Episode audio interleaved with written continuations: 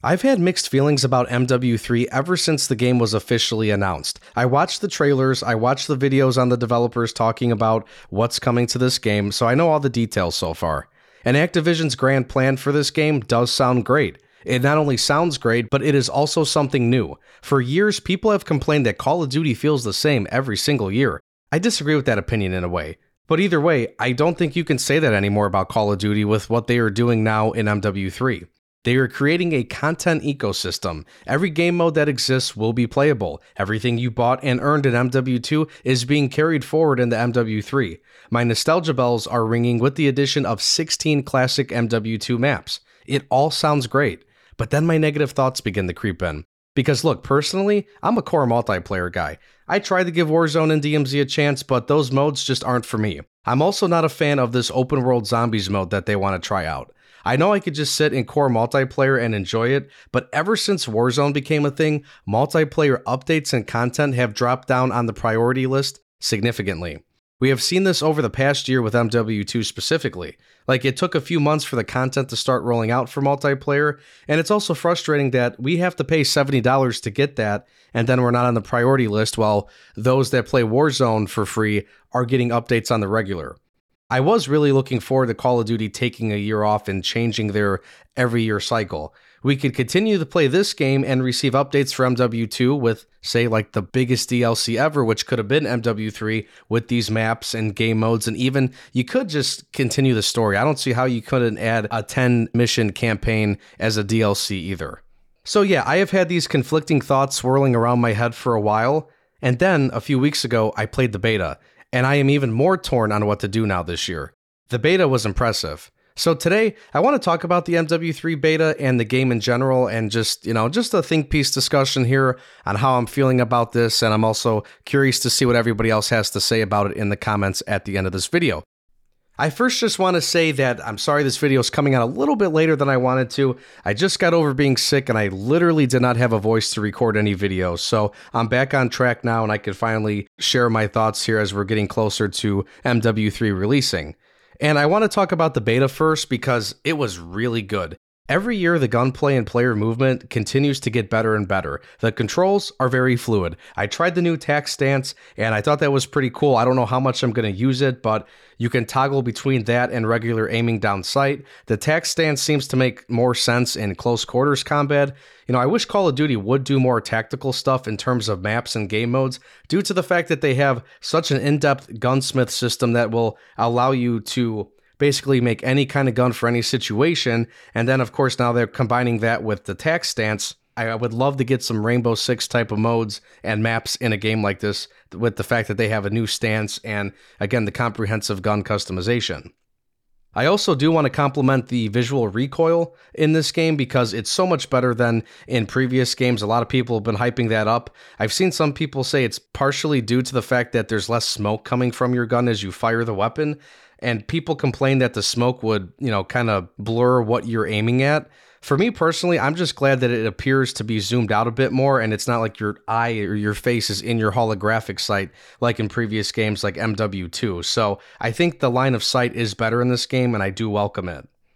People continue to argue about the time to kill. I was fine with it in the beta. Health was increased to 150, so technically the time to kill is longer in this game.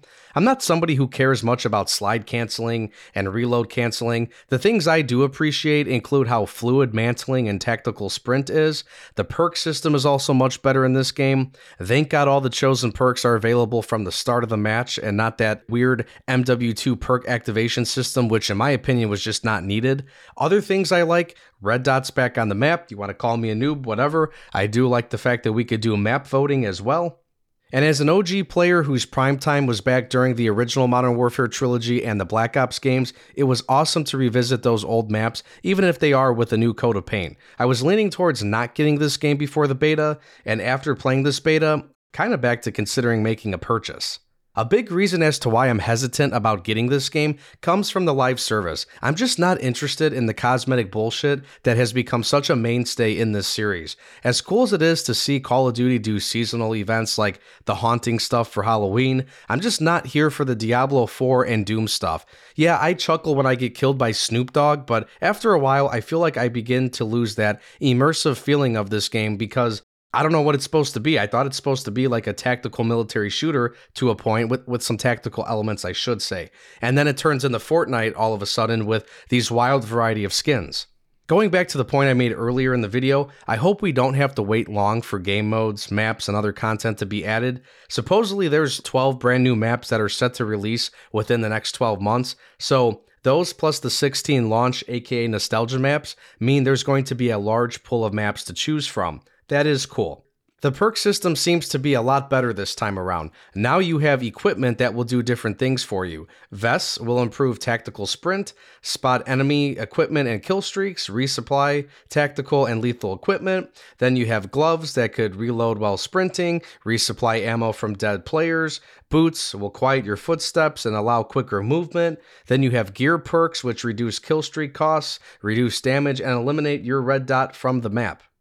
The perks in this game seem to be much more useful than in the previous installment, and it is kind of cool how it's it's about putting gear on you. Now, it would be cool if it could be cosmetic where you could pick the color of your gloves or the design pattern or something, but again, it doesn't really matter because I guess you're not really going to have the gloves and the boots on because if you're playing as Snoop Dogg, he's got whatever the developers designed for his skin. So, again, if this was a more realistic military shooter that took itself seriously, here's where you could do some personal customization on your soldier. But that's just not what Call of Duty does. I'm not a fan of this version of zombies that we will be getting. Outbreak mode is literally just DMZ with zombies. The main focus in this new era of COD is big map, big game mode. Warzone and DMZ are going to be on top of the list going forward for the developers, and it has already been like this for quite some time. I would love to play the traditional version of Zombies.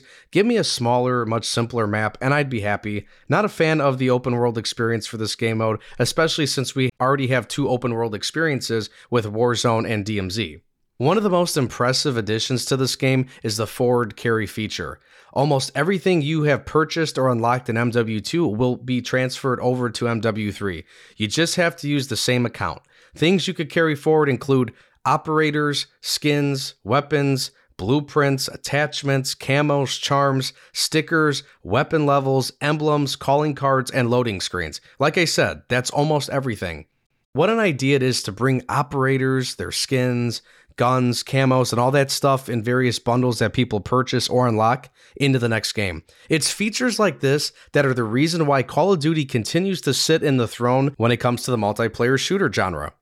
So, I just sat here and basically made a pros and cons list for this game. I like making videos like this, though. I call them think pieces honestly, it's just cool to see how COD has evolved not only over the years or decades at this point, but specifically over the past few years where we're really starting to see changes. We're really entering a brand new era for Call of Duty.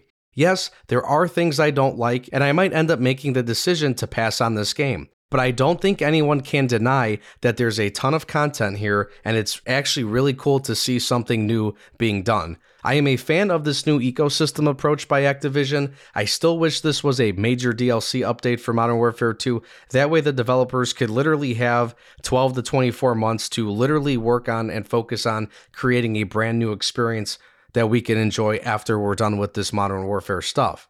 So, my train of thought comes from the perspective of an older Call of Duty fan who grew up playing the original Modern Warfare trilogy along with the Black Ops series, specifically 1 and 2. It's an exciting time for Call of Duty, and I do look forward to seeing how this all plays out, even if I'm sitting this one out. I'm curious to see what you guys think about all the things COD is trying to do right now. Let me know down below in the comments what you think. Thanks for checking out the video. Go check out some of my other content on the channel. If you like what you see, well, why not subscribe? You can also find my content on podcasting platforms. Just Google Analyze This Podcast. You can also find me on X and TikTok, X at Analyze This underscore YT, and TikTok at Analyze This 54 underscore YT. Thanks again and take care.